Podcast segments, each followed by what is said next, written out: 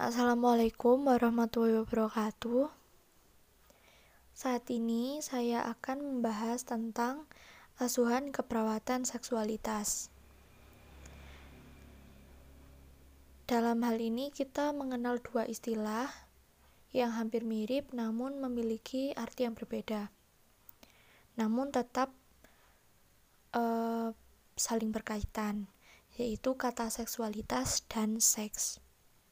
Seksualitas merupakan bagaimana seseorang itu merasa tentang diri mereka dan bagaimana mereka mengkomunikasikan perasaan tersebut kepada orang lain melalui sentuhan, pelukan, dan lain sebagainya. Sedangkan seks merupakan ciri jenis kelamin secara anatomi atau gender. Seperti itu, sedangkan Kesehatan seksual didefinisikan oleh WHO tahun 1975 sebagai pengintegrasian aspek somatik, emosional, intelektual, dan sosial dari kehidupan seksual dengan cara yang positif yang memperkaya dan meningkatkan kepribadian, komunikasi, dan cinta. Proses asuhan keperawatan seksualitas yang pertama adalah pengkajian. Dalam hal ini dibagi menjadi dua, yaitu riwayat kesehatan seksual dan pengkajian fisik.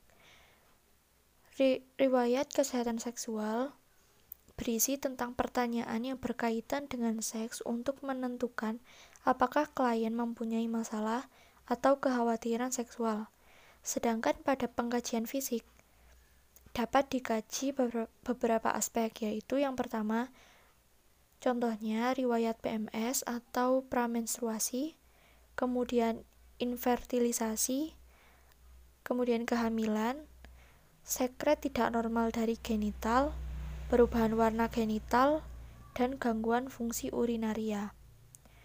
Kemudian proses yang kedua adalah diagnosa. Dalam hal ini dibagi menjadi empat.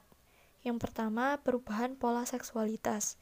Bisa disebabkan karena ketakutan kehamilan, efek antihipertensi, depresi terhadap kematian atau perpisahan dengan pasangan. Yang kedua adalah disfungsi seksual. Bisa disebabkan karena cedera medula spinalis, penyakit kronis, nyeri, ansietas mengenai penem ansietas mengenai penempatan di rumah perawatan.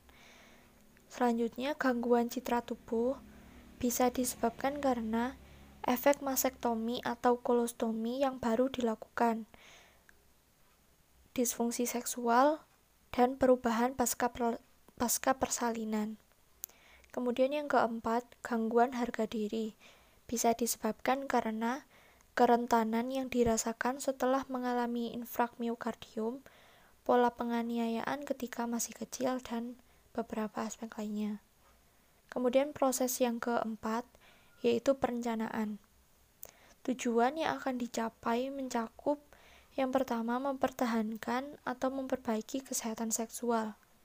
Yang kedua, meningkatkan pengetahuan tentang kesehatan seksual. Yang ketiga, mencegah penyebaran penyakit menular seksual atau PMS.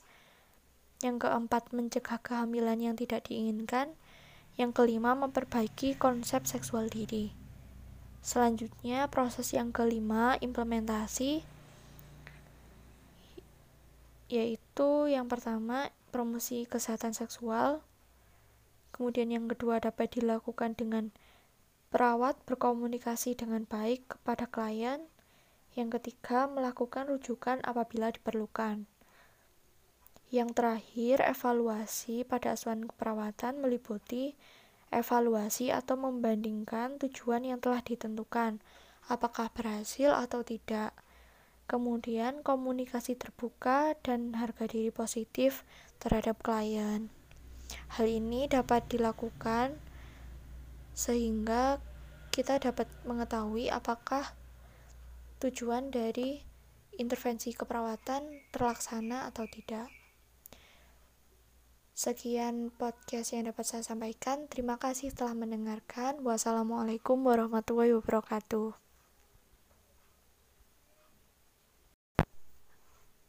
Assalamualaikum warahmatullahi wabarakatuh.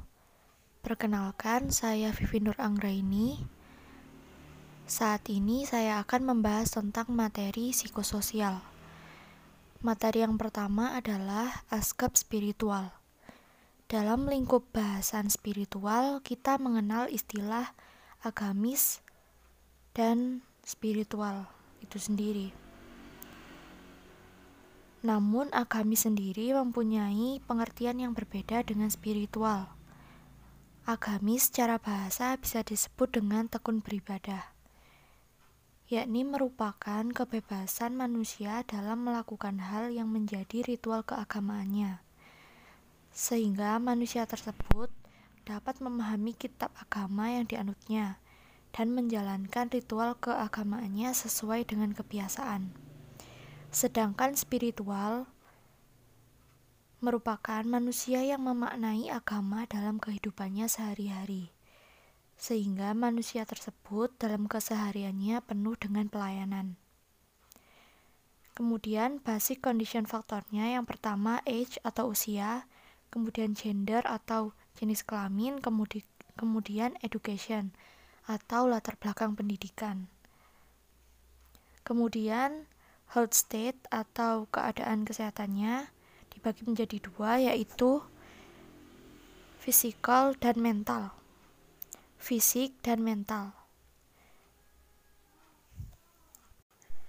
Kemudian support system atau sistem pendukung dari aspek spiritual ini yang pertama adalah marital status atau status perkawinan. Kemudian living arrangement atau nilai-nilai kehidupan dan kepercayaan, dan support people atau orang yang mensupport di balik itu semua. Kemudian dalam proses as dalam proses asuhan keperawatan dibagi menjadi pengkajian, diagnosa keperawatan, perencanaan, implementasi, dan evaluasi.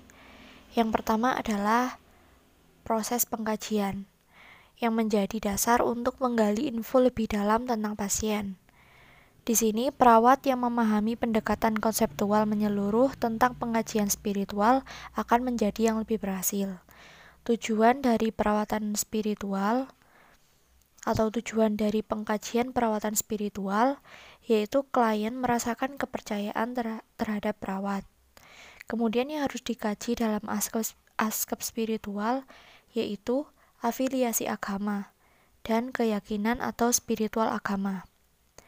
Afiliasi agama yaitu partisipasi agama klien dalam pendekatan kegiatan keagamaan. Kemudian jenis partisipasi dalam kegiatan keagamaan. Sedangkan keyakinan atau spiritual agama dibagi menjadi tiga, yaitu praktik kesehatan, kemudian persepsi penyakit, dan strategi coping. Yang pertama, praktik kesehatan ini berupa contohnya diet dan mencari atau menerima terapi. Kemudian persepsi penyakit ini berupa e, kepercayaan klien apakah penyakit ini merupakan hukuman atau cobaan terhadap dirinya. Kemudian strategi coping atau strategi bagaimana klien itu menyelesaikan masalahnya. Kemudian yang kedua dari proses asuhan keperawatan ini adalah diagnosa keperawatan spiritual yang merupakan distress spiritual. Adalah kerusakan kemampuan dalam mengalami dan mengintegrasikan arti dan tujuan hidup seseorang dihubungkan dengan agama, orang lain, dan dirinya. Ruang lingkup dari diagnosa keperawatan distress spiritual ini yaitu yang pertama, berhubungan dengan diri, mencakup kurang dalam harapan dan arti hidup. Kemudian yang B, berhubungan dengan orang lain. Dapat berupa menolak interaksi dengan orang lain. Kemudian yang C, berhubungan dengan seni musik, literatur, dan alam. Contohnya, tidak lagi mampu mengekspresikan kondisi dengan seni, seperti bernyanyi, atau menggambar. Kemudian hubungannya dengan alam dan bacaan agama. Kemudian yang D berhubungan dengan kekuatan yang melebihi dirinya, yaitu tidak mampu melakukan aktivitas keagamaan. Selanjutnya, proses yang ketiga dalam askap spiritual yaitu perencanaan. Tujuan dari asuhan keperawatan ini adalah klien distress berfokus pada menciptakan lingkungan yang mendukung praktik keagamaan dan keyakinan yang biasa dilakukannya. Kriteria hasil yang pertama, menggali akar keyakinan dan praktik keagamaan, kemudian mengidentifikasi faktor dalam kehidupan yang menentang keyakinan spiritual. Yang ketiga, menggali alternatif untuk menguatkan iman. Yang keempat, mengidentifika mengidentifikasi dukungan spiritual. Yang kelima, mendemonstrasikan berkurangnya distress spiritual setelah keberhasilan intervensi. Kemudian proses yang keempat yaitu implementasi. Implementasi dari asuhan keperawatan spiritual ini yang pertama adalah periksa keyakinan spiritual ibadah. Yang kedua, mengetahui pesan nonverbal yang disampaikan. Yang ketiga, mendengarkan aktif dan empati. Yang keempat, menerapkan teknik komunikasi terapeutik. Yang kelima, membantu memfasilitasi klien untuk memenuhi kewajiban agamanya. Kemudian proses yang kelima adalah evaluasi. Dalam hal ini, kita mengevaluasi apakah intervensi membantu menguatkan spiritual klien dan membandingkan tingkat spiritualitas dengan perilaku klien. Jadi, itu merupakan asuhan keperawatan spiritual. Terima kasih telah mendengarkan. Wassalamualaikum warahmatullahi wabarakatuh.